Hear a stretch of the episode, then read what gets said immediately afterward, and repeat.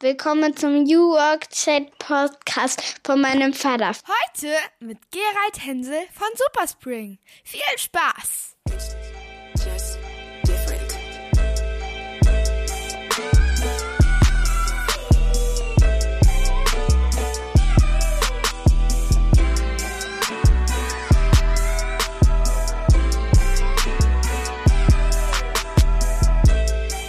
damit moin und schöne Grüße aus Rostock City. Herzlich willkommen zurück zum New Work Chat Podcast. Wenn man dem T3N Magazin glauben darf, einer der wichtigsten Podcasts in der Kategorie Arbeit kam gerade vor einigen Tagen raus, hat mich extrem gefreut. Ich mache das Ganze seit fünf Jahren. Wir sind sozusagen gerade in den großen Jubiläumswochen. Es gibt freitags eine neue Folge und mittwochs. Ich unterhalte mich hier mit Expertinnen, mit Ausprobierern, mit Leuten, die lieben, was sie tun und spreche darüber, wie wir diese Arbeitswelt menschenfreundlicher gestalten können. Als Vater von drei Töchtern ist mir das eine Herzenssache und es ist auch so interessant, wie viele Facetten das betrifft. Wir haben jetzt schon in mittlerweile 178 Folgen, die heutige mitgerechnet, so viele Facetten besprochen und doch kommen immer wieder neue Aspekte mit rein. Heute geht es um das Internet auf der einen Seite, die Entwicklung des Internets. Der Gerald Hensel, der heute bei mir ist, hat das nicht nur mit beobachtet, sondern auch mitgeprägt und mit dort reingeschrieben in das Internet. Er ist schon sehr, sehr früh auch als Publizist und Blogger in Erscheinung getreten. Ich habe ja selber auch, als das Web 2.0 aufkam in den 2000ern, angefangen zu bloggen und finde es ein bisschen schade fast, dass es heute gar nicht mehr so in Größenordnung gemacht wird, aber ja, da ist natürlich viel Veränderung auch im Internet passiert. Also von kleinen Social Media, Facebook Gewinnspielen, die Brands durchgeführt haben, bis zu großen Shitstorms, bis zu Hate Speech. Und da macht der Gerald sich übrigens auch stark, dass da etwas dagegen unternommen wird. Er hat Hate Aid mitgegründet. Das ist Deutschlands Nummer 1 NGO im Kampf gegen Hate Speech. Und generell sagt er, was er denkt und macht den Mund auf. Das hat er auch getan unter dem Hashtag kein Geld für rechts. 2016 erregte seine Aktion großes Aufsehen und auch sehr, sehr großen Gegenwind bis hin zu Morddrohungen. Aber das erzählt er uns heute selbst. Ich freue mich sehr, dass er bei uns ist. Gerald Hensel, Geschäftsführer und Co-Gründer der Marketingberatung Superspring. Außerdem Daddy mit Herz und, wie ich kürzlich gelernt habe, auch Mecklenburg-Vorpommern-Sympathisant. Das freut mich natürlich besonders. Viel Spaß mit der Folge und wir hören uns am Ende nochmal wieder.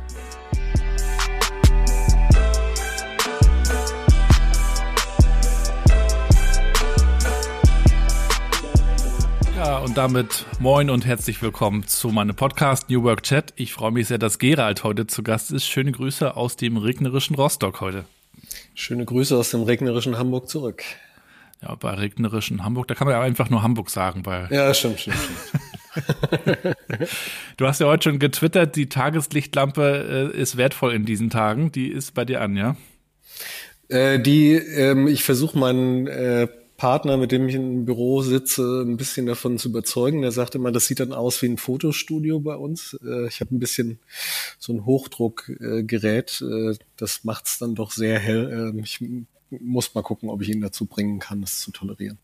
Macht das irgendwas mit deiner Stimmung, so dieses Wetter? Es gibt ja durchaus Leute, die sagen, oh, dieser Sommer, das drückt so richtig drauf.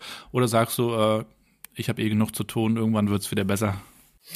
Ach, äh, ich glaube, dass das Wetter ironischerweise, also man spricht ja immer viel über Wetter, ähm, auch um dann so ein bisschen, manchmal so ein bisschen so eine so ein Thema zu haben, wenn man keins hat. Aber ich glaube in der Tat, dass äh, das Wetter ja doch eines der äh, unterschätztesten Themen der Welt ist, also jetzt auch abseits vom Klimawandel. Ich glaube, dass ja. schon äh, sehr viel an Stimmungen und auch an Dingen, die passieren, mit Wetter zu tun haben, abseits von Weltgeschichte teilweise, die an Wetter hängt und all diesen Dingen. Ähm, das, ich glaube das schon, ja, ja. Also es, ja. ich merke es natürlich auch, ist ja klar, tut ja jeder, glaube ich. Also ein, ein, Problem ist bei 28 Grad und Sonnenschein immer ein anderes, als wenn du jetzt gerade zwei Wochen Regenwetter hast im Hochsommer. Ja. Ja, Gerald, es gibt viele Themen, die wir besprechen könnten. Ähm, ein paar habe ich vorbereitet oder mir auch angesehen. Ich folge dir auch schon seit einer ganzen Weile. Du bist ja auch wirklich sehr umtriebig rund um die Themen äh, Marketing, äh, Kommunikation, aber auch Haltung und Hate Speech auch in dem Zusammenhang. Wir haben es vorhin schon festgestellt, uns verbinden auch noch so ein paar Themen. Wir sind beide Eltern. Ähm, wir haben beide mal bei Scholz und Friends gearbeitet, du ein bisschen länger. Und wir haben auch beide mal Politik studiert. Das wäre vielleicht so der dritte Punkt. Ähm, und wir wollen dich natürlich auch ein bisschen besser kennenlernen. Ich habe so eine Einstiegsfrage am Anfang des Podcasts und die würde ich dir auch gerne stellen. Und zwar würde ich dich mal bitten, meiner neunjährigen Tochter Mathilda, die spricht hier das Intro ein, mal zu erklären, was du eigentlich so tust. Hallo Mathilda, ich bin Gerald. Ich bin ähm, leider schon 47 Jahre alt. Ich lebe in Hamburg und ein bisschen auch in Berlin. Ähm, was tue ich? Ich bin, äh, ich helfe meistens Unternehmen dabei, im Marketingumfeld ein bisschen erfolgreicher zu sein als Berater mit meiner eigenen Firma Superspring mit zwei Partnern. Das heißt, ganz profan gesagt, am Ende des Tages helfe ich dabei, Produkte zu verkaufen und äh, auch ein bisschen das mit Sinnhaftigkeit zu verbinden und vielleicht auch so, dass ähm, die Marke dahinter gemocht wird und positiv dasteht. Und äh, dann habe ich noch ein zweites Leben. Da helfe ich als Co-Gründer passiv im Hintergrund dabei, dass Leute nicht so viel Ärger im Internet haben und dass unser Internet ein bisschen besserer Ort wird. Das kennen ja meine Kinder auch schon, zumindest die beiden Älteren. Die sind äh, 13 und 9 und treiben sich dann auch schon mal auf TikTok und Co. rum. Und äh, manchmal kommen die dann auch und äh, da gibt's einen blöden Kommentar, Papa, guck mal. Äh, das ist ja äh, Normalität, aber nicht nur natürlich bei den Kindern und Jugendlichen, sondern bei Erwachsenen noch viel mehr. Kannst du dich noch so an den ersten Kommentar an den du bekommen hast, der, der dich beschäftigt hat, der negativ war? Also ehrlich gesagt, nein, kann ich nicht, ähm, weil ich ähm, wahrscheinlich in der Zwischenzeit so viel Dinge gesehen und erlebt habe, die wahrscheinlich diesen ersten, wahrscheinlich gar nicht so wichtigen und schlimmen Kommentar so in den Schatten gestellt haben, dass das gar nicht so in meiner Erinnerung präsent ist. Äh, wahrscheinlich liegt es auch daran, weil das Internet, äh, in dem ich so ein bisschen groß geworden bin, noch ein anderes war. Ähm, hm. Es war nicht alles zwingend besser, aber es war natürlich anders und es waren auch andere, ja, es waren noch andere Menschen präsent, gell? das muss man auch sagen. Das Internet ist ja, wie man selbst auch, ein bisschen älter geworden und die Menschen darin sind älter geworden und damit gibt es natürlich auch jetzt eine andere, ja, wie soll ich sagen, ähm, eine andere Wut, einen anderen Hass, einen anderen, eine andere Art und Weise, wie man sich an anderen auslässt, die man nicht sieht. Früher gab es noch die Blogosphäre. Da ging es noch viel auch darum äh, zu lesen, was andere geschrieben haben, vielleicht auch noch ein bisschen mehr um Wertschätzung. Und heute sind halt einfach alle im Internet und ähm, es ist irgendwie eine andere Atmosphäre auch sicherlich geworden an vielen Stellen. Aber bevor wir da einsteigen, vielleicht auch noch mal ein bisschen zu dir und deiner Story. Vielleicht kannst du uns mal so ein bisschen Background geben, wo du eigentlich so herkommst. Du hast ja vor vor Marketing und Internet auch noch andere Dinge getan. Du hast auch mal studiert. Vielleicht kannst du uns da mal so einen kleinen Einblick zu dir geben. Ja, ich versuche es schnell zu machen, weil das ist immer so der Teil, der äh, vielleicht kompliziert ist, aber den ich dann auch nicht gar, nicht gar nicht so den wichtigsten finde. Also ich bin, vielleicht ist es wichtig bei mir zu wissen, dass ich ähm, eigentlich, ich sage mal, ich habe zwei Herzen in meiner Brust und die schlagen mal unterschiedlich laut, aber die funktionieren nicht so ganz ohne einander, weil sie beide äh, eng miteinander verknüpft sind. Das eine ist, ich mache seit ich 18 bin, ich sag mal profan Werbung. Werbung trifft es heute nicht mehr ganz, weil Werbung natürlich alles ist von ähm, Markenkommunikation, Branding bis hin zu CRM und te technischen Plattformen und so weiter und so fort. da gibt's ganz viele Leute, die das machen. Ich habe da ein bisschen meine Spezialität als strategischer Berater, also im Aufstellen von Marken, vor allen Dingen erklärungsbedürftig und ähm, digital sehr gerne, aber auch ähm, Institutionen und so weiter und so fort.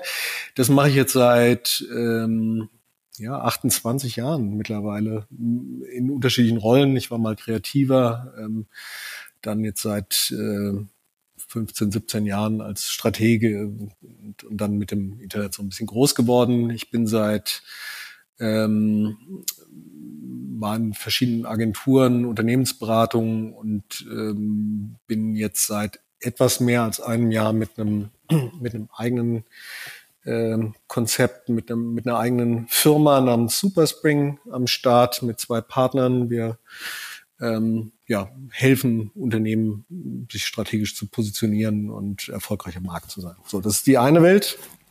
Und die mhm. andere Welt ist, ähm, die startete mit einer, ähm, mit einem Spruch meiner Großmutter, als ich, ich glaube, acht oder neun war, als ich mich dagegen wehrte, dass ähm, Opa ähm, auf die Tagesschau umschaltete, weil ich gerade Tom und Jerry oder sowas gucken wollte mit meiner Schwester. Und dann sagte meine Großmutter zu mir, dass ähm, sie gar nicht verstehen kann, wie man jetzt Tom und Jerry gucken könnte, weil ähm, die Nachrichten sind doch viel spannender. Und ähm, das hat so Eindruck auf mich hinterlassen, dass ich da Nachrichten guckte und sie natürlich am Anfang erstmal sehr langweilig fand und dann irgendwann so spannend, dass ähm, ich das immer so ein bisschen als den Startpunkt meiner meines politischen Denkens ähm, definiere, weil ich Politik spannend finde. Nicht, nicht alle, nicht immer, aber ich habe sehr als Kind oder als Jugendlicher mich sehr für Politik interessiert. Vor allen Dingen Politik, die ich damals als bedrohlich oder wichtig empfand. Das war natürlich noch ein bisschen andere Welt. Ich bin Geburtsjahr 1975. Also für mich waren damals Themen, die heute auch wieder plötzlich aktuell werden, ähm, auch damals sehr wichtig. Ähm, damals ging es viel um ähm, Krieg, NATO-Doppelbeschluss, Rüstung, Pershing 2 und so weiter und so fort. Das merkte man, das war in meinem Umfeld ähm, ein Riesenthema und ähm, ja, über die Jahre habe ich dann Politik studiert, habe mich auch sehr stark auf den Bereich Sicherheitspolitik konzentriert, habe mich äh, im Studium viel mit Nordkorea, das damals schon, sage ich mal, atomaren Problem war oder wurde, äh, konzentriert, habe dann noch ein, ein Buch verlegt und ähm, habe dann aber nach dem Studium, ich habe immer beides parallel gemacht, also Marketing und Politik. Und nach dem Studium war ich dann erstmal ganz klassisch in verschiedenen Agenturen und habe da meinen Weg gemacht und ähm, äh, war aber immer interessierter, ähm, interessiert an Politik und habe dann äh, meinen, sage ich mal, meine 15 Minutes of Fame 2016 mit einer durch Zufall äh, viral gegangenen privaten Aktion namens Kein Geld für Rechts. Ähm, ja, wie soll man sagen, habe ich mein, meine 15 Minutes of Fame verdient, als dann äh, äh, ein paar ältere Herren glaubten, äh, meine These, dass vielleicht Marken nicht überall Werbung schalten sollten, umzudrehen und dann eine Kampagne gegen mich persönlich zu lancieren. Ich bin dann nach einigen Wochen habe ich meinen Job verlassen, weil das eine Größenordnung mhm. war, die dann durch Medien ging und die dann auch mit Morddrohungen endete und so weiter mhm. und so mhm. fort. Und äh, infolgedessen habe ich mich sehr stark auch mit dem Thema Hate Speech beschäftigt, also eben der Frage, wie kippt, wie und warum kippt denn eigentlich gerade unser unser Internet in so eine komische Richtung? Äh, warum wird denn das Klima in allen möglichen Social Networks so toxisch? Und habe dann mit einigen MitstreiterInnen ähm, die Organisation Hate Aid gegründet, ähm, die mittlerweile relativ umtriebig und bekannt in Deutschland ist und jetzt seit, ich weiß gar nicht mehr wie lang, fünf Jahren, vier, fünf Jahren ähm, eine der wichtigsten und präsentesten Organisationen im robusten Kampf gegen Hate Speech in Deutschland ist. Das Thema Haltung, was dich ja offensichtlich auch schon länger interessiert, Haltung und Unternehmen, Haltung aber auch von uns Menschen. Ähm, du sagst ja auch, man kann eigentlich gar nicht nicht politisch sein. Aber Unternehmen haben natürlich eigentlich lange den Antritt gehabt, einfach ja, zu verkaufen, höher, schneller, weiter. Und heutzutage reden wir natürlich auch so in diesem ganzen New Work Bubble Kosmos immer schnell über Nachhaltigkeit, Haltung, als ob das so selbstverständlich wäre. Aber ist es ja offensichtlich nicht. Wie hast du so diese Entwicklung auch erlebt von Unternehmen, die vielleicht auch durch Medien, weiß ich nicht, irgendwann angefangen haben, sich mit der Frage zu beschäftigen, äh, der Haltung? Naja, das Thema ist ähm, ein Stück weit immer schon da gewesen, und zwar auch länger als wir beide leben und dann auf der anderen Seite eben auch nicht. Ähm, ich glaube, dass Unternehmen immer ein Stück weit oder die Wirtschaft immer ein Stück weit äh, politisch handeln musste. Das allerdings jetzt nicht so verkauft hat, wie es das heute tut. Ich äh, habe irgendwann mal einen sehr interessanten, eine sehr interessante Feststellung in Hamburg gemacht. Da gibt es eine eine Organisation, äh, die sich die, ähm, ich weiß nicht genau, ob ich es jetzt genau zitiere, Versammlung des guten Kaufmanns nennt oder des ehrbaren Kaufmanns. Äh, das ist die mhm. ehrliche ähm, Zusammenkunft der IHK in Hamburg. Und da habe ich mich irgendwann angefangen, mit diesem Begriff des ehrbaren Kaufmanns zu beschäftigen, der eigentlich so aus dem Mittelalter, Hochmittelalter, Renaissance kommt, wo eigentlich ähm, im Kern ähm, Leute, die Wirtschaft machten damals, das konnten Händler gewesen sein, das waren auch meistens Männer, also dementsprechend gendern in diesem Fall unnötig, aber ja. Menschen, die sich damals mit Handel beschäftigten in Zeiten, in denen der Staat relativ kaputt war oder nicht existierte, ähm, ein Stück weit sich um die Dinge kümmern mussten, die heute ein Staat übernimmt. Ein gutes Beispiel sind zum Beispiel die Fugger in Augsburg. Die Fuggerei gibt's ja immer noch, äh, die damals im Prinzip ein erstes Sozialwohnungsprojekt war. Gibt's aber auch in vielen anderen Bereichen. Also Unternehmen und Wirtschaft hatten immer schon aus reinem Selbstzweck einen, einen guten Grund, ähm, ein stabiles Gemeinwesen zu errichten, einfach um Geld zu verdienen, nicht weil sie bessere Menschen sein wollten. So, das ist die mhm. Grundannahme, die ich habe. Und ähm, ich glaube, dass wir mit der ähm, mit der mit der Ausdehnung, mit der mit der umfassenden Rolle, die das Internet halt heute spielt, wir natürlich in eine neue in eine neue Phase gekommen sind. Und die hat jetzt gar nicht so sehr damit was zu tun, dass jetzt ähm, Unternehmen heute ähm, zwingend einen anderen Blick darauf haben wollen, sondern dass sie es müssen weil unsere Art des Kommunizierens eine andere geworden ist. Und ähm, wie gesagt, die Aussage, wir äh, können nicht unpolitisch sein, die bleibt bestehen. Also auch indem ich ähm, eine beispielhaft eine Lieferkette in einer gewissen Art und Weise aufbaue, von jemandem Produkte kaufe. Und das können irgendwie von Kinder äh, gemachte Produkte sein für einen Turnschuh, den ich herausgehe, aber das können eben halt auch Banner sein oder Content, mhm. den ich irgendwo einkaufe. Ähm, spreche ich mich halt irgendwie für oder gegen eine nachhaltige Welt aus. Ja. Äh, und das, äh, wie ich das bewerte und ob ich das tue oder nicht tue, ähm, das sehen sicherlich verschiedene Organisationen, Menschen unterschiedlich, aber ich glaube, dass ähm, ich zum Beispiel das Recht habe, es in einer gewissen Art und Weise zu sehen und zu definieren, weil ich die Welt in einer gewissen Weise haben möchte als Person und in einer gewissen anderen Weise eben auch nicht. Und das bedeutet, dass ich ähm, denselben Anspruch, den viele Menschen auch an nachhaltige Lieferketten haben können, auch zum Beispiel an ähm, die Dienstleistungen und Güter in meiner Branche haben kann, nämlich die Frage zum Beispiel, wie digitale Lieferketten äh, funktionieren und ähm, auch wie wir kommunizieren.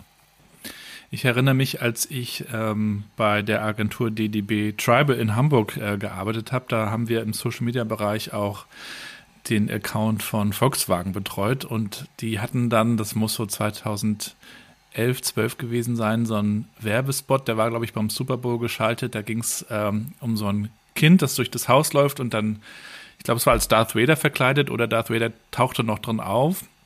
Und dann hatte Greenpeace das als Anlass genommen und hat äh, den, den kompletten Facebook-Account ähm, äh, sozusagen zugepflastert mit Botschaften, dass also Volkswagen ja der Umweltverpester ist und die selber die Dark Side äh, sozusagen darstellt. Und wir waren dann im engen Austausch eben mit dem Konzern und haben eben über die Kommunikation nachgedacht. Und es hieß dann am Ende des Tages, äh, nach, es dauert natürlich dann auch länger, ähm, wir machen da gar nichts, wir halten uns da raus. Und das ist ja so ein bisschen das, äh, worüber wir hier auch so sprechen, dass das Unternehmen dann manchmal auch sagen, naja, ähm, oder gesagt haben, vielleicht ist es heute ja auch wirklich ein bisschen anders. Ähm, wir sehen das jetzt gar nicht so als unser Feld, auf dem wir uns auch bet betätigen wollen.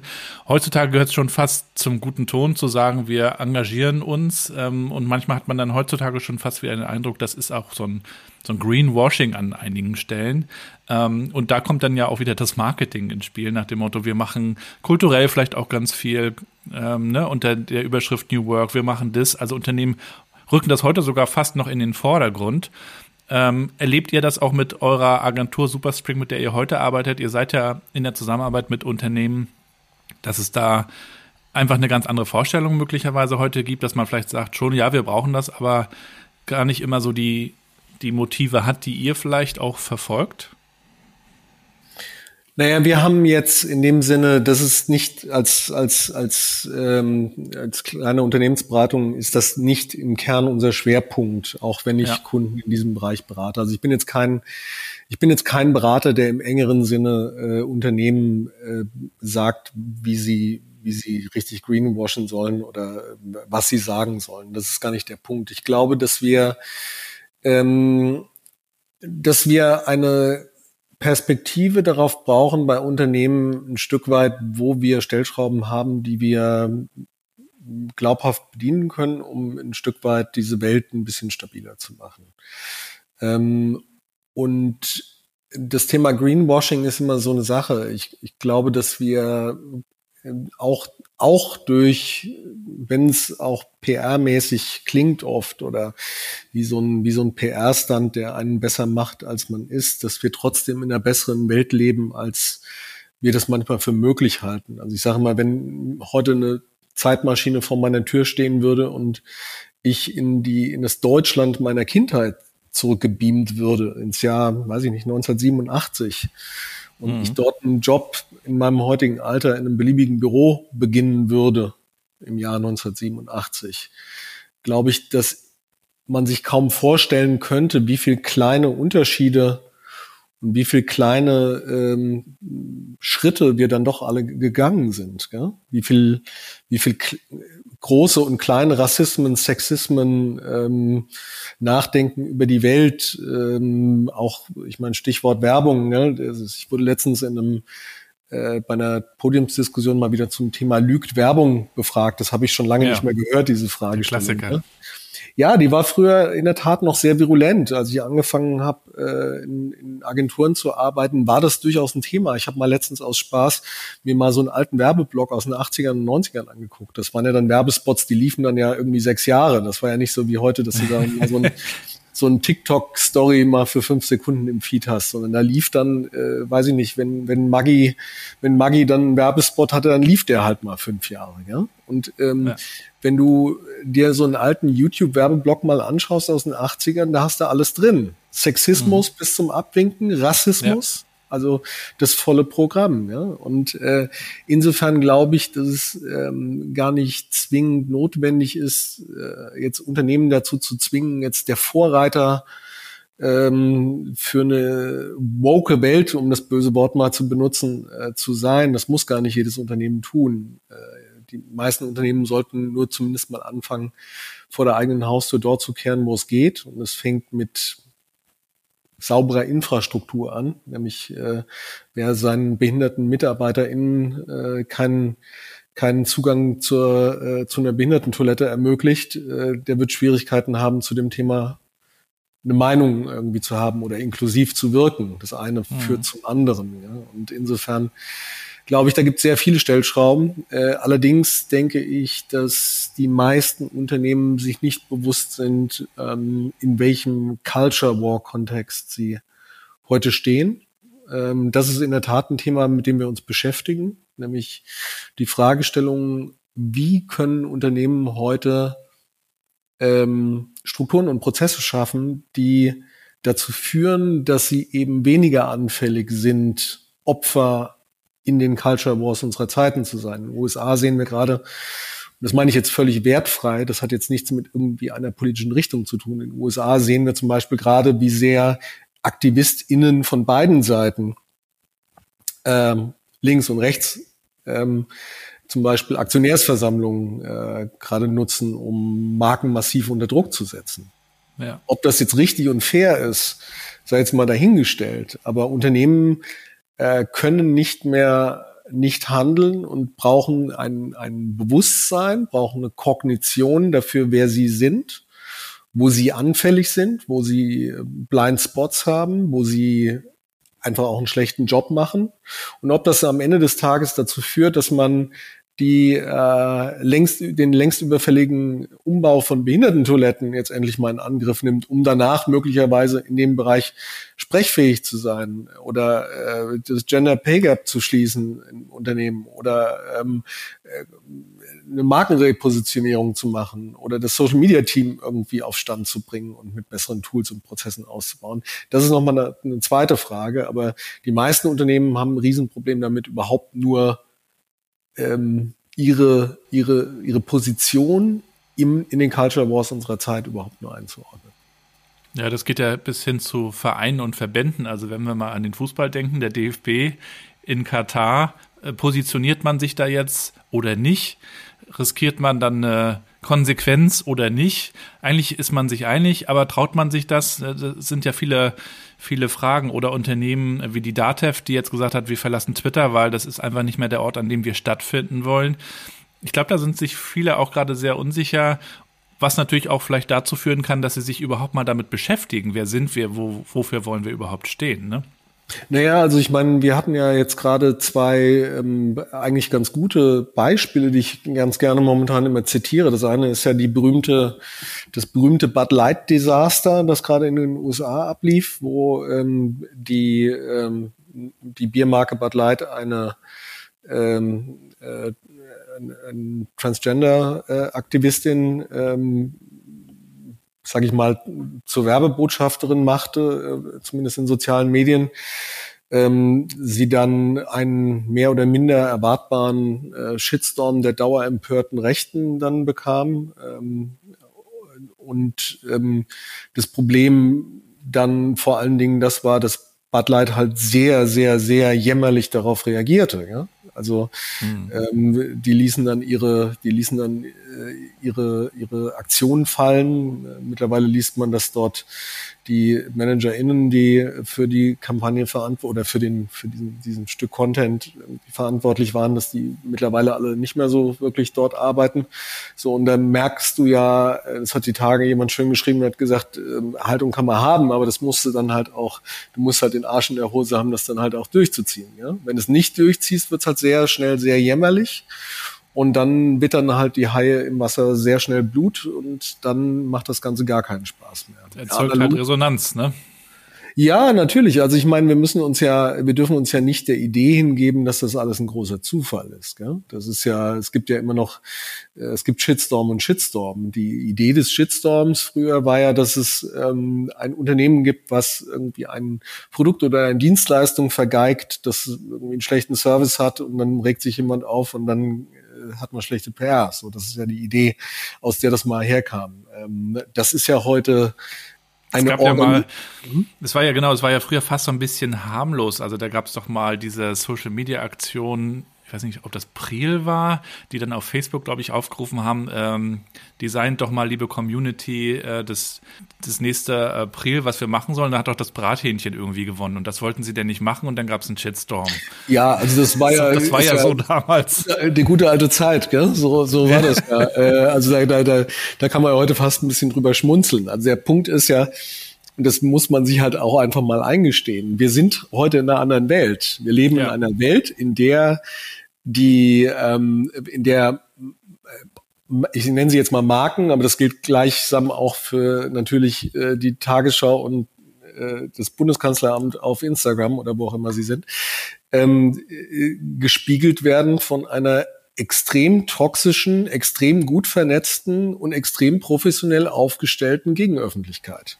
Und diese ja. Gegenöffentlichkeit hat ein großes Ziel, so zu tun, als wenn wir in einem ähm, Failed State leben, der von ähm, äh, wie soll ich sagen, woken ähm, äh, Transgender-AktivistInnen, die sich morgens, mittags und abends auf Straßen festkleben und die Wirtschaft ruinieren wollen, ähm, äh, gehijackt wird und äh, ihr Leben ähm, kaputt machen möchte. So, das ja. ist die Grundthese, die äh, speziell eine Partei gerade sehr aktiv spielt und das mit ihr vernetzte, ähm, die mit ihr vernetzte Blogosphäre, die mit ihr vernetzte Öffentlichkeit möchte diese Wahrheit hören, reproduziert sie kontinuierlich und versucht kontinuierlich jede halbwegs wichtige Institution, die sich irgendwie auch nur verdächtig äußert und irgendwie eine gewisse Minimumwichtigkeit hat, vorzuführen und am, auf dem linken Fuß zu erwischen. So, und das ist ein Problem. Das ist nicht nur ein Problem, weil das einfach nicht besonders nett ist und weil das einfach ähm, äh, äh, einfach äh, nicht nicht äh, ja nicht besonders nett ist, sondern einfach weil es dazu führt, dass Organisationen, Marken und Institutionen in Zukunft Dinge nicht mehr tun, Dinge ausprobieren, dann vielleicht auf die Schnauze fallen damit und es sein lassen. Und das ist ein Problem, weil das sorgt wiederum dafür, dass die laute Minderheit da draußen ähm, halt Oberwasser bekommt und merkt, dass sie mit öffentlicher Gewalt ähm, einen Durchgriff hat. Das Thema ähm, Cancel-Kultur wird ja immer gerne den Linken so ein bisschen angeheftet. Äh, das Gegenteil ist ja der Fall. Das äh, die, äh, ist ja auch mein eigener Fall. Mein eigener Fall war ein klassisches Beispiel von Cancel-Kultur von rechts. Ja, das war ein, ähm, ein Versuch. Vielleicht kannst du auch nochmal wirklich einen Satz dazu sagen, weil ich den wirklich auch so, so wichtig finde, auch für das, was wir heute äh, 2023 diskutieren. Und du hast es ja vorhin schon so ganz kurz gesagt, das war ja fast, also ich will sagen ein Unfall, aber zumindest nicht so beabsichtigt. Du hast ja irgendwie zwei Tweets und zwei Blogs geschrieben und ähm, vielleicht kannst du uns da nochmal ganz kurz abholen ähm, und, und dann eben auch genau mit diesem Cancel-Thema dann verbinden. Ne? Naja, ich hatte eine These äh, ins Netz gestellt, die hieß, ähm, kein Geld für rechts war der, war der Hashtag. Wie gesagt, wir reden da nicht über eine äh, systematische Kampagne, wir reden über ähm, ein paar kleine äh, Snippets Content äh, ohne, ohne jegliche Paid Media oder Reichweiten äh, Aspekt. Das war nicht professionell gestützt. Das war eine Meinung, die ich hatte, weil damals die neue Rechte in den USA gerade Trump und Brexit äh, fabriziert ja. hatte und ich halt einen ähnlichen Prozess in Deutschland sehe. Das war, wie gesagt, kurz nach ähm, Höhepunkt der Flüchtlingskrise. Ja. Und äh, ich der Meinung war, dass man einfach Banner ähm, nicht überall schalten sollte. Beziehungsweise ja. ich habe noch nicht mal, ich, ich war nicht mal der Meinung, dass man das nicht tun sollte. Oder ich persönlich war es schon, aber ich habe noch nicht mal die Forderung gestellt, dass man ähm, das ein bestimmtes Unternehmen das stoppen sollte sondern ich habe die These gestellt, wenn ein Unternehmen Herr im eigenen Hause oder Frau im eigenen Hause sein möchte, dann sollte es zumindest in der Lage sein zu kontrollieren, wo die Banner sind. Wenn man Banner bei Rechtsradikalen schalten möchte, da bin ich liberal genug zu sagen, dann macht das. Dann weiß ich aber auch, dass ich bei dir nicht äh, kaufe. Aber es zeigte sich halt damals äh, sehr schnell, dass es nicht darum ging, dass ähm, ähm, Banner auf bestimmten Seiten bewusst landeten, sondern dass einfach äh, die meisten EntscheiderInnen und die meisten Mediaagenturen, die dafür verantwortlich waren, komplett die Kontrolle über ihre eigene Infrastruktur verloren hatten. Warum? Weil Performance Marketing halt einfach irgendwo aussteuert, wo halt am meisten Klicks sind und wo die am besten funktionieren. Klicks halt, und Views und scheißegal wo. Genau, und es hatte auch keiner kontrolliert und es gab auch keine Standards dafür oder dagegen und es hatte von Themen, die heute unter dem Begriff Brand Safety laufen, einfach noch nie jemand irgendwas gehört. Ja, so und das änderte sich erst in den Jahren danach, aber auch wirklich auf einem Niveau, wo ich sagen muss, ähm, ja, ist schon bitter, gell? Also mhm. äh, wir, wir, reden da ja jetzt nicht über ähm, Kätchen Pusemuckels Frittenbude am Stadtrand, sondern wir reden da über große deutsche DAX-Konzerne, die irgendwie ähm, nicht wissen, wo ihre Banner, wo ihre Assets landeten und die auch keinerlei Standards hatten, äh, zu überprüfen, wo das sein könnte. Ja. Und das ein, ein kleiner äh, Middle-Level-Werbemanager wie ich, ja, in der, in der Werbeagentur, der Samstagmorgens vorm Nutella-Brötchen zwei freche Tweets raushaut. Wochenlang bis heute, wir reden über insgesamt sieben Jahre jetzt. Ja äh, ich habe erst letzte Woche wieder ein paar böse Artikel bekommen. Ähm, über sieben Jahre lang, ähm, die ähm, immer noch als so ein krasser Aufrührer gilt, der irgendwie so was Unerhörtes gesagt hat, ist mir unerklärlich. Also wie, wie, wie konnte diese Dynamik denn entstehen aus deiner Sicht? Was ist, kam da zusammen? Ach naja, ich war natürlich einmal eine, ich, ich war natürlich ein, also ich, mein Fall damals, der, der war abgeschlossen. Das war, der startete irgendwann. Ich, ja. ich, ich, schrieb ein paar Tweets, die üblich, wie üblich keiner las und keiner, keiner reproduzierte. Also die, die berühmte Viralität, von der wir gerade sprechen, war Wochen, wenn nicht sogar Monate lang überhaupt nicht gegeben. Es juckte sich einfach keiner um. Es war völlig uninteressant.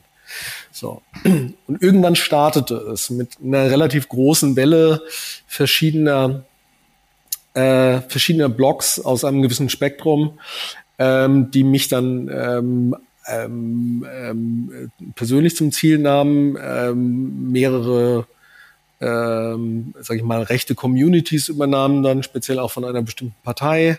Morddrohungen kamen rein, das Ganze wurde international und ähm, wurde natürlich vor allen Dingen deshalb äh, interessant, weil ich damals bei einem großen Berliner Unternehmen angestellt war, Schultz Friends, mhm. die äh, zufällig auch, ähm, äh, wie ich später feststellte, ähm, für einen bestimmten Bereich der Bundesregierung arbeiteten.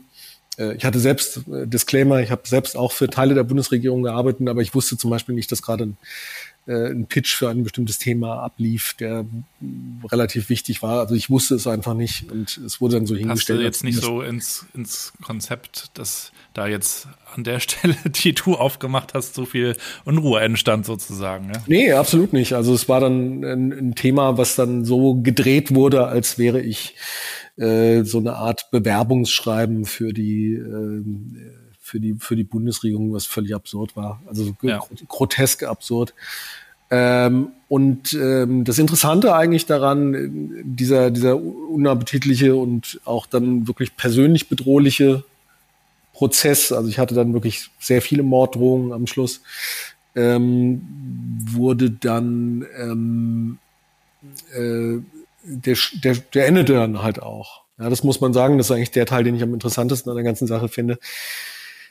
Der startete mit einem Artikel, das wurde dann, das setzte sich dann viral fort über zwei Wochen und das Ziel war halt canceln. Also ich sollte ja. aus meinem Job raus. Gell? So, man ja. wollte meine Arbeit machen. Ja, aber vor allen Dingen mit Hilfe meines Arbeitgebers. Ja. Man wollte meinen Arbeitgeber demütigen damals, indem der mich rausschmeißt. Das war mhm. das Ziel. Mhm. So, und als ich dann nach zwei Wochen selbst kündigte, weil es einfach zu viel Druck insgesamt war, endete das Ganze sofort. Ja.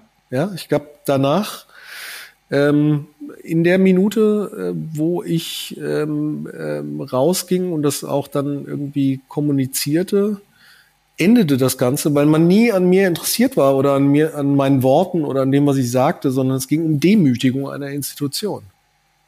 Ja, da, das war, das war alles. Es soll, es, die, die ganzen Hänsels dieser Welt und seitdem mein Fall damals war, sind ja hunderttausend dieser Fälle passiert. Es ja. geht nie um die Person. Es geht immer nee. nur um die Demütigung der Institution dahinter und am Ende des Tages eben auch der Erosion unseres äh, Gemeinwesens, eines inklusiven Gemeinwesens, äh, ja. das äh, nicht gewollt ist. Und du warst mit dem Thema dann und mit dem Fall ja auch unterwegs, auch bei Schulz und Böhmermann wurdest du eingeladen, hast darüber gesprochen, auf der Republika auf vielen Konferenzen.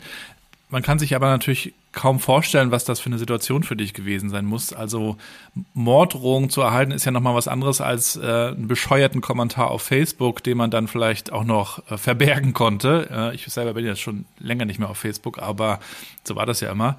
Das ist ja nochmal eine ganz andere Qualität. Ähm, wie bist du damit dann umgegangen? Hast du dich dann irgendwann ein Stück weit auch rausgehalten oder bist du weiter in, in diesem in dieser Diskussion, in diesem Thema drin geblieben? Man könnte ja auch versucht sein, das komplette Internet dann einfach mal sein zu lassen für einen Moment, ne? Ja, das habe ich dann auch irgendwann ein bisschen getan, weil es in der Tat ein bisschen viel wurde, ähm, ja. weil ich habe es auch nicht besser also es war irgendwann ein Kampf, den ich einfach auch nicht mehr führen konnte und nicht mehr wollte. Und es wurde auch ungesund für mich und mein Umfeld, das muss man einfach auch sagen. Also das belastet schon, ja auch. Ja, es war eine sehr, es war schon eine, eine extreme Grenzerfahrung und ähm, ab irgendeinem Punkt, das muss man auch sagen, ähm, speziell ohne jetzt ein professioneller, medientrainierter Aktivist zu sein, ähm, wird die Story im öffentlichen Raum auch nicht mehr besser. Gell? Ja. Ähm, ich habe die, das Jahr danach, 2017, habe ich ähm, vor allen Dingen in so einem Findungsprozess verbracht, weil ich gar nicht, also das eine war das, dieses Thema Marken im Netz, aber das war dann irgendwie fast ein bisschen sekundär, weil am Ende des Tages habe ich meinen Punkt gemacht und wer sich nicht retten lassen will, der will sich halt nicht retten lassen. Also ich kann jetzt auch nicht dafür sorgen, dass äh, deutsche Marken irgendwie noch in einem, in einem Land äh, agieren können, wo irgendwie normale Menschen leben. Aber die, ähm, äh, die, die, was mich besonders schockiert hat, war die Unfähigkeit sämtlicher Institutionen inklusive Polizei irgendwie jemanden zu schützen wie mich. Also du kriegst halt 2016 habe ich äh, gut drei Dutzend Morddrohungen bekommen und ähm, null Hilfe. Also eine Polizei hat mich ähm, ignoriert. Naja, erstmal haben sie mich komplett ignoriert. Also es, es gab überhaupt keine, es gab kein, gesetzlich keine, keine äh, Handhabe. Es gab auch keine es gab noch nicht mal eine Institution, an die ich mich hätte wenden können. Also ich bin original in Berlin Mitte zum Polizeirevier gegangen und habe gesagt, ich habe Morddrohungen. Und dann sagten die, wer, wer ist da? Und dann kam man nach langwieriger Protokollaufnahme zu, zum Entschluss, dass wenn jemand mit einer Maske und einer Pistole vor der Tür steht, dass ich nicht aufmachen soll. Ja? So, das war die, das war die Antwort der Polizei. Ich habe also im Prinzip äh, trotz heftigster Presse, trotz heftigsten Anfeindungen, trotz Morddrohungen und vollem Programm und Briefen und you name it. Ähm, also einen guten Monat, anderthalb, wenn nicht sogar zwei, irgendwas in dem Umfeld komplett ohne ein polizeiliches Briefing ähm, ex existiert. Vielleicht fehlten denen auch einfach noch Erfahrungswerte. Ja, ja, natürlich. Das war auf jeden Fall so. Aber es lag halt auch ein bisschen an, also die Polizei kann am Ende nichts dafür, weil die Polizei am Ende die Teil der Exekutive ist und natürlich irgendwie ja. das umsetzt mit den Möglichkeiten, die sie hat. Und das Problem war natürlich vor allen Dingen der gesellschaftliche Blick darauf und die und die Politik dahinter. Und das, der Erkenntnisprozess, was das Problem ist, der lief dann vor allen Dingen in den Wochen und Monaten danach, weil ich dann halt ähm, so ein bisschen, ich erzähle mal, ich wurde mal ein bisschen der Opi erzählt vom Krieg. Ich war dann ständig in irgendwelchen Talkshows und irgendwelchen Podiumsdiskussionen, wo mich alle immer ganz erschreckt angeguckt haben, was da möglich ist. Aber es war am Ende dann doch immer so ein bisschen die Aussage, naja, wenn du halt Stress hast, dann mach halt mal Twitter aus. Gell? Und ähm, als ob das Problem dann gelöst gelöst ist. Ne? Ja, vor allen Dingen, ähm, das, da steckt ja schon eine, eine sehr tiefe Wahrheit drin, wo das Problem steckt. Gell? Wenn du sagst, ähm, du musst den Mund halten, dann hast du auch keine Probleme. Ja, interessant, ne? Dann sind wir in einer Situation, in der viele Menschen in Moskau jetzt zurzeit sind. Ja. Ja. Weil äh, das ist in der Tat ähm, ein, ein sehr tiefer ein sehr tiefer und vor allen Dingen gesellschaftlich akzeptierter ähm, Schritt gegen die Meinungsfreiheit. Ja, und das haben wir ja in den Jahren danach auch noch gesehen. Also Beispiel, wie viel, wie viel Ärzte und Ärztinnen gibt es, die im Zuge von Corona einfach irgendwann aufgehört haben, irgendwie sie öffentlich zu äußern, weil sie gesagt haben, ich kann dazu nichts mehr sagen, weil diese, diese Querdenker-Posse ähm, so aggressiv und so bösartig ist, dass ich wirklich einfach faktisch Angst um mein Einkommen, meine Familie und alles, was mir lieb ist, hast. Und ähm, mir ist schon klar, dass ähm, die, das Umfeld dieser einen Partei und ihre ganzen äh, vernetzten Freunde immer der Meinung sind, dass sie die gefährdete Gruppe in Deutschland sind, dass ihnen ständig der Mund verboten wird. Also ja, damit spielen sie natürlich gerne, ja. Es ist genau andersrum. Es ist exakt andersrum. Ich habe noch nie äh, irgendwie, ich persönlich gender, aber ich habe auch ehrlich gesagt noch nie jemanden auch nur ein böses Wort gesagt, wenn er das nicht tut. Ja. Äh, aber andererseits äh, wird jede Marke, jede Organisation, die sich irgendwie äh, für ähm, inklusive Werte ausspricht, muss, muss sich mit einem Shitstorm befassen, dass alles zu spät ist. Und das gilt für politische Institutionen, das gilt für Individuen, das gilt äh, am Ende ebenfalls auch für wirtschaftliche Marken. Und ähm, das ist halt einfach keine gute Situation. Das ist die Tür, die auf ist in eine, in eine Diktatur, die am Ende da des Ganges dann darauf wartet. Und davon bin ich überzeugt. Das Thema Hate Speech ähm wird ja auch auf LinkedIn äh, immer mal wieder thematisiert. Ähm, viel zu wenig noch, finde ich, aber es findet ja statt. Also nicht nur auf Twitter, sondern es wird ja mal schnell, oder X, äh, da wird ja immer schnell gesagt, ne, das ist halt genau das Medium, da, da findet das halt statt, aber wir finden das ja auch auf Facebook sowieso und auch auf auf andere, auf Instagram mit Sicherheit ja auch. Ähm, vielleicht kannst du uns auch noch ein bisschen erzählen, wie ihr mit Hate Aid arbeitet, äh, wem ihr wie auch helfen könnt, wann man auch auf euch zukommen kann, einfach, wenn man das jetzt vielleicht auch heute hört und sagt, also ja, ich bin da auch irgendwie in der Situation und weiß gar nicht, was ich machen soll. Ja, also ähm, auch da noch mal kurz ein persönlicher Disclaimer vorweg. Ich bin in Anführungszeichen nur ähm, Co-Gründer und bin ähm, ich sage mal, ich sage heute immer, Hated ist mein teuerstes Hobby und ähm, ich bin, bin da Freund des Hauses. Ich habe keine funktionale Rolle. Das macht das Team um Annalena von Hodenberg selbstständig und die machen das auch super. Ich bin da regelmäßig ja. dabei, aber ich bin Freund des Hauses, würde ich so sagen. Ja. Ähm, ist auch nochmal wichtig, weil man, äh, ich wurde gerade letzte Woche, wurde wieder in verschiedenen Artikeln so getan, als wenn ich mit einem blendend gefüllten äh, Schatztrüchen an ähm, regierungsalimentierten Millionen Euro äh, Beträgen da ähm, mir eine gute Zeit mache. Das Gegenteil ist der Fall. Ich habe noch nie einen Cent mit Hate Aid verdient und äh, das ist viel Arbeit und das ist auch nicht immer äh, frustrationsfrei. Ja. Äh, Hate Aid selbst ist eine Organisation, die mehrere Themen betreut, ähm, im Kern für den den oder die geneigte Endverbraucherin ist da eine ähm, Beratungsstelle vor allen Dingen äh, da. Man kann also Hate Aid im Falle von ähm, Hate Speech kontaktieren. Dort kriegt man ähm, verschiedene Formen von Unterstützung, psychosozial. Da gibt's ein äh, trainiertes Team, was äh, erstmal psychosozial hilft, aber das auch zum Beispiel bei Themen wie äh, Prozesskostenunterstützung im Zweifelsfall hilft. Heißt, wenn ich einen Fall von klar identifizierbarer Hate Speech habe, ähm, kriegt, hilft, hilft ähm, Hate Aid im Zusammenspiel mit externen äh, Juristen, die äh, selbstständig agieren, ähm, ähm, meistens einen, ähm, einen Fall, also die Rolle von Hate Aid ist dabei, einen Fall vorzufinanzieren und ähm, auf dem Weg inhaltlich ein bisschen zu helfen. Ähm, ähm, wie gesagt, wir arbeiten da mit externen Anwälten gerne zusammen, aber sind da, haben da keine eigene rechtliche, juristische ähm, Handhabe dabei. Äh, was wir auch tun, ist natürlich vor allen Dingen ähm, im öffentlichen Raum zu wirken. Das heißt, ähm, wir versuchen ähm, im öffentlichen Raum äh, sensibel zu machen für das Thema Hate Speech. Das gibt verschiedene politische Umfelder dabei. Wir arbeiten durchaus auch mit Promis zusammen, äh, die uns dann natürlich ein bisschen Sichtbarkeit helfen. Also im letzten Jahr ist ja der Künast-Fall sehr stark durch die Medien gegangen, die das von erfolgreich vor das Bundesverfassungsgericht gegangen ist.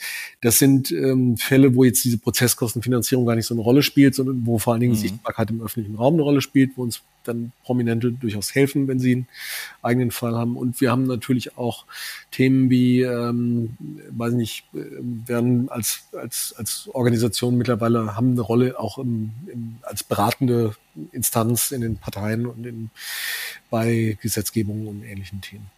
Und man kann ja auch dir auf diversen Kanälen äh, folgen. Du hast einen Newsletter, den verlinken wir auch gerne nochmal in den Show Notes. Also bist sehr, sehr umtriebig, äh, liest mit Sicherheit dadurch auch sehr, sehr viel, beschäftigst dich mit den Dingen. Ähm, wie schaffst du es, davon abzuschalten? Oder musst du das nicht? Wie machst du das? Ach, ich mache das gar nicht so sehr. ähm, ich glaube, das ist ähm, ähm, ich weiß nicht, ich glaube, jeder, jeder geht mit seinem gefühlten Stress irgendwie unterschiedlich um. ähm, es gibt viele Leute, die sich mit so Themen gar nicht beschäftigen können. Und das ist auch okay so, finde ich. Ähm, da muss jeder so ein bisschen auf seine eigene Uhr gucken, was ihm oder ihr gut tut. Ähm, ich persönlich mm, fand immer Probleme und Konflikte interessanter als heile Welt.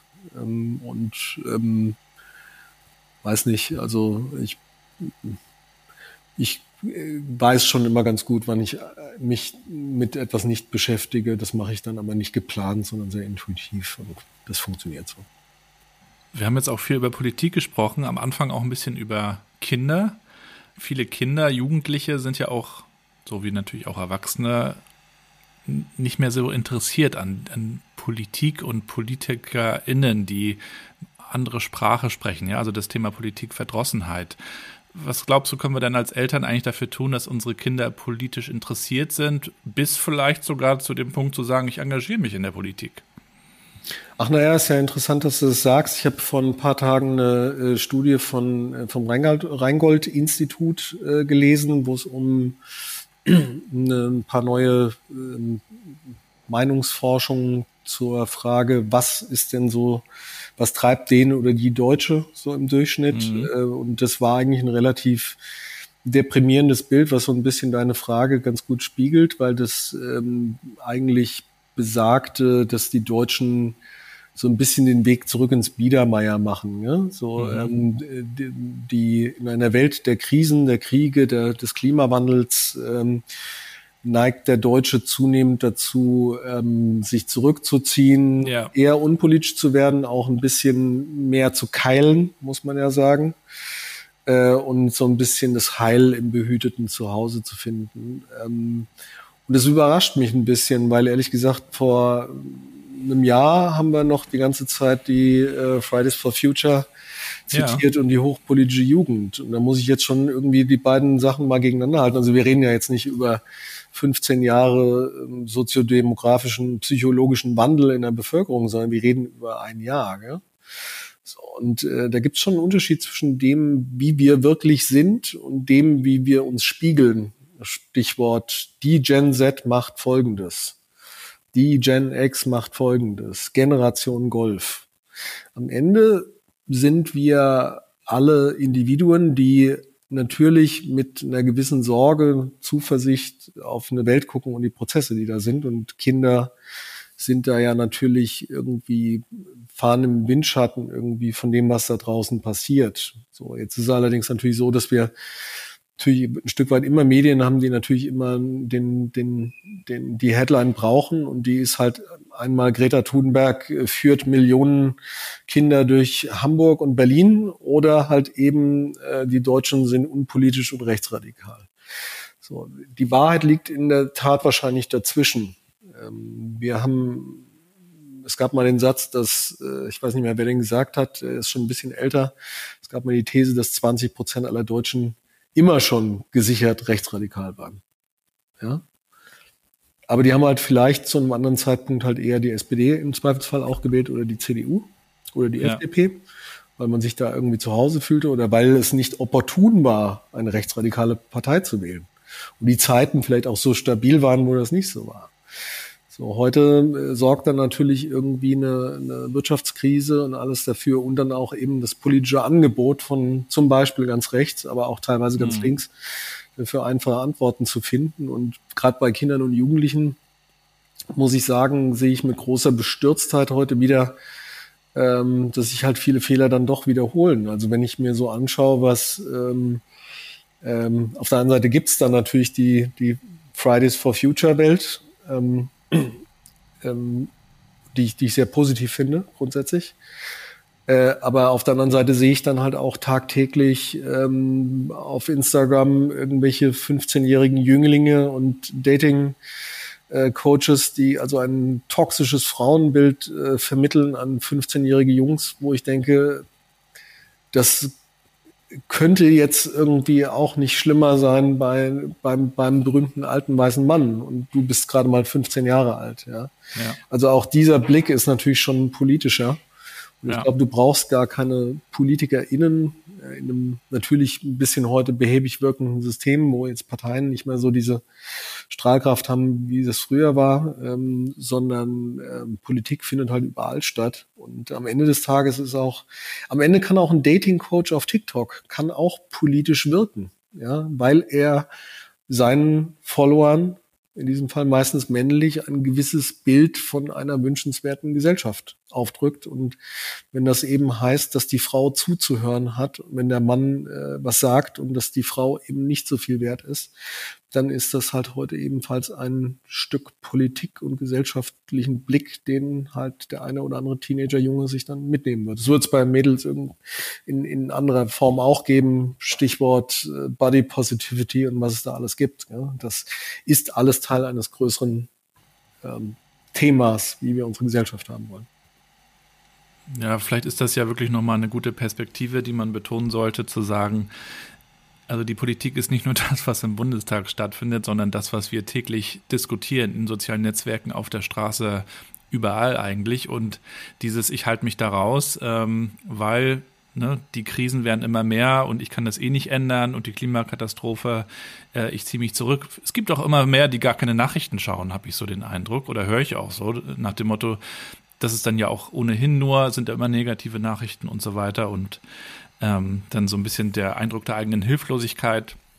Trotzdem wollen wir ja unseren Kindern auch Mut machen, ja. Und bei all den Krisen, die du auch siehst und zu denen du auch lesen kannst, ja, das Thema Russland, der Krieg, äh, Deutschland, Hate Speech, was stimmt dich denn optimistisch? Ach naja, es gibt vieles, was mich grundsätzlich optimistisch stimmt. Ich glaube, dass wir viele Krisen, die wir heute erleben, nicht alle, aber viele Krisen irgendwie auch schon mal hatten. Ja. Also die, die Fragestellung äh, Russland jetzt speziell, wie gesagt, ich habe, du hast mich vorhin gefragt, wie, wie mein Weg in die Politik reinkam, da hatte ich NATO-Doppelbeschluss ähm, genannt. Die Fragestellung Russland oder Sowjetunion damals zu dieser Zeit, die existierte, als ich sieben Jahre alt war, anders auch schon. Ja, ich komme aus Südhessen. Ich hatte äh, während meiner Schulzeit äh, täglich äh, vier Starfighter, drei Tornados über der Schule im Tiefflug drüber knattern und im Herbst gab's Herbst, Herbstmanöver im großen Stil. Das endete 1989 oder ein bisschen früher, ehrlich gesagt, zum Glück. Und danach endete in, der, im kollektiven Bewusstsein sowohl von Erwachsenen, aber vor allen Dingen auch von Jugendlichen die Wahrnehmung, dass wir zum Beispiel Sicherheit bräuchten und dass wir über Themen wie die NATO nachdenken müssen ja, dass wir für unsere eigene Sicherheit einstehen müssen.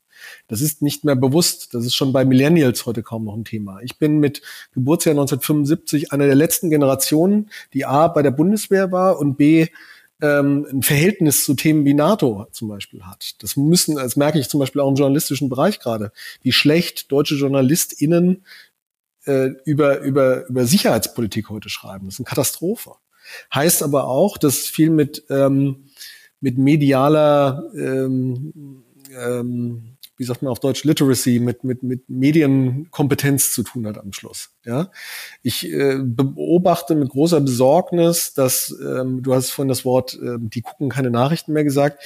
Da gibt's natürlich noch mal zwei Fragen dahinter. Gucken die keine Nachrichten mehr, weil das Medium all ist und weil eh keiner mehr irgendwie um 19 Uhr einen Fernseher anmacht und sich 20 Minuten irgendwie heute anschaut. Ich muss zugeben, das habe ich auch seit Ewigkeiten nicht mehr gemacht. Medien werden heute anders konsumiert. Aber Medien, äh, die heute anders konsumiert werden, sind eben auch immer in einem Konkurrenzverhältnis zu anderen Medien. Ich nenne es immer die YouTube-Universität. Also Leute, die glauben, dass ein, ähm, dass ein, ein, das journalistische Kompetenz, das Wissen um Politik, um Geschichte, ähm, steht hier in einem im Konkurrenzverhältnis mit Leuten, die entweder wirtschaftliche Interessen haben oder ähm, wissen, dass sie halt mit Viralität einen guten Punkt machen und die teilweise einfach auch ähm, äh, politische Interessen haben und Zweck haben. Das haben wir einfach durch äh, Corona jetzt zwei Jahre gesehen, was für ein Bullshit da in die, in die, in die, in die Kanäle gespült wird. Und leider ist es eben auch so, dass wenn du mal einmal eine gewisse Tür aufgemacht hast, dass es da algorithmisch, aber auch inhaltlich schwer ist, äh, zurückzukommen. Selbst wenn der Algorithmus nicht da wäre und mir den nächsten Bullshit, äh, das nächste Bullshit-Video empfehlen würde, aber sich irgendwann nach einem halben Jahr hinzustellen und zu sagen, passt mal auf, ich glaube, ich habe noch mal nachgelesen, ich habe mich im letzten Jahr einfach geirrt. ich habe euch einfach einen ganzen Haufen Müll erzählt und äh, möglicherweise ist Soros gar nicht irgendwie ein Puppenspieler, sondern äh, jemand ganz anderes und möglicherweise ähm, äh, sind RNA-Impfstoffe nicht dazu da, uns irgendwie an die Außerirdischen auszuliefern oder was auch immer und Putin ist gar nicht ein guter Guy. Ähm, das hat, das ist schwierig und diesen, diese Krise werden wir neu fechten müssen. Wir haben viele alte Probleme, die wir jetzt in diesem Jahrzehnt neu auflegen müssen. Aber vieles davon werden wir neu lösen müssen. Und wer sich zum Beispiel mit dem Thema äh, Querdenker und Co. gerne nochmal auseinandersetzen möchte, ähm, also zum Beispiel während der spanischen Grippe vor etwas über 100 Jahren gab es sehr viele Aspekte von dem, was es heute in Corona wieder gab, damals auch schon, nur halt eben ohne Internet. Ja? Also wenn äh, der, ich habe damals gelesen, dass der, ich las zufällig ein Buch damals darüber, dass ein äh, eine Lösung zum Beispiel in vielen spanischen Städten während der spanischen Grippe. Es war möglichst viele Leute ähm, zusammenzupferchen in eine Kathedrale, um dann den äh, Heiland um Erlösung von der bösen spanischen Grippe zu äh, bitten, was dann dazu führte, dass danach die ganze Stadt tot war, weil eben sich alle gegenseitig angesteckt hatten. Ähm, es gab alle möglichen obskuren Praktiken, um sich davon. Also ich glaube, dass der das Maß an ähm, Irrationalität, an Glauben, an irgendwelche Verschwörungen, an Götter, an äh, Aliens oder was auch immer an Schwachsinn da rummeandert, über die Historie von äh, der Menschheit irgendwie immer gleich groß ist. Dass allerdings das Medium, was diesen Bullshit verschnellert, toxischer macht, verständlicher macht, äh, in unserer Zeit natürlich sehr viel heftiger geworden ist. Und äh, unser Job ist es ein Stück weit dafür zu sorgen, dass die, das Maß an Irrsinn äh, eben nicht allzu groß wird und dass es, es muss in dieser Welt noch einen Halt geben. Und das ist gerade ja. für Kinder wichtig. Das ist in ja. Zeiten von AI noch wichtiger als jemals zuvor. Ja, Wir müssen irgendwie Kindern demonstrieren, dass es eben nicht alles egal ist, sondern dass es einfach ein paar Wahrheiten gibt und die werden auch weiterhin bestehen bleiben. Ja, das Thema wäre ja nochmal Stoff für einen eigenen Podcast. Absolut, absolut. Also wie kann man eigentlich zukünftig auch Dinge hinterfragen, Nachrichten hinterfragen in Zeiten, in denen künstliche Intelligenz immer größer und präsenter sein wird. Und da wird sicherlich auch noch einiges auf uns zukommen, auch in Richtung Kriminalität. Ähm, aber bleiben wir positiv. Äh, schauen wir optimistisch nach vorne. Vielen Dank, dass du uns da heute in die Probleme, aber natürlich auch in, in die, ja, in die Aussichten und Perspektiven mit reingenommen hast. Ähm, dir wird ja offensichtlich auch nicht langweilig werden. Glaubst du eigentlich an das äh, Konzept von Rente? Kannst du dir vorstellen, irgendwann mal gar nichts zu machen?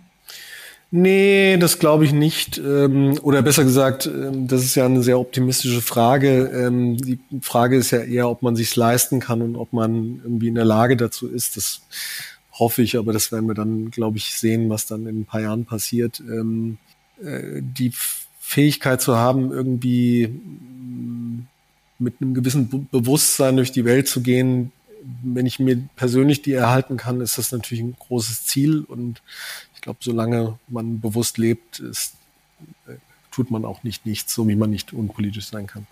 Ja. Und allerletzte Frage, Gerald. Ein Buch, das dich beeindruckt hat, beschäftigt hat. Was würdest du da mit uns teilen?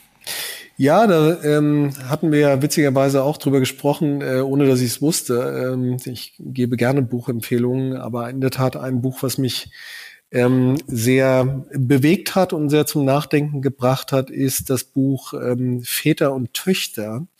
Da muss ich, ich habe leider die Autorin vergessen und jetzt nicht präsent, aber das findet man in den anschlägigen Internetforen.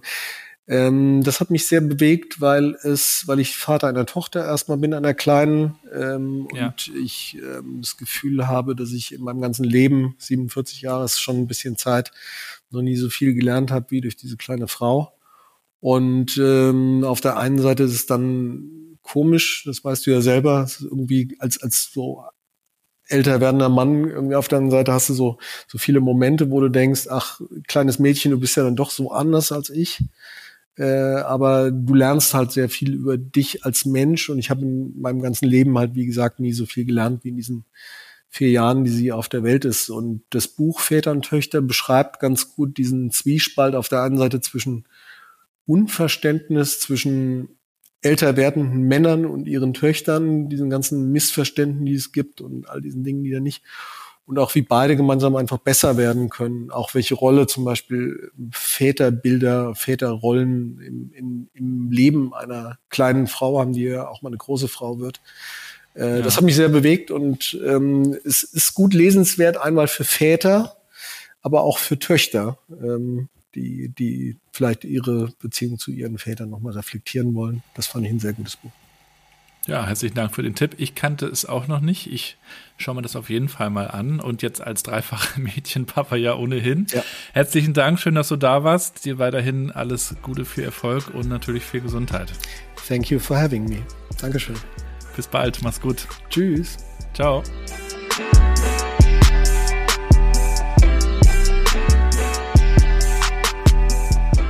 Und das war die heutige Folge mit Gerald. Ich packe euch natürlich selbstverständlich alle Links, die wichtig sind, in die Shownotes, also das LinkedIn-Profil von Gerald, die Website von Superspring, den Newsletter auch dabei, dabei, müsst ihr unbedingt abonnieren. Richtig gut. Und dann könnt ihr natürlich auch mit mir connecten auf LinkedIn und auch dem New Work Chat Podcast auf LinkedIn folgen. Da gibt's auch nochmal eine Seite. Und wenn ihr mögt, könnt ihr auch gerne meinen Blog besuchen, gabrielrad.com. Dort gibt's auch die Möglichkeit, mehr über mich als Speaker zu erfahren. Ich komme gerne auf eure Veranstaltungen online oder auch vor Ort und teile die wichtigsten Learnings aus fünf Jahren New Work Chat Podcast was wird jetzt wichtig in der Zukunft der Arbeit für Unternehmen? Wie stellen wir uns auf die großen Herausforderungen wie den Fachkräftemangel ein? Was bedeutet das für unsere Kultur? All das sind Themen, die mich beschäftigen, in denen ich extrem viel gelernt habe. Und wenn ihr mögt, dann kommt gerne auf mich zu.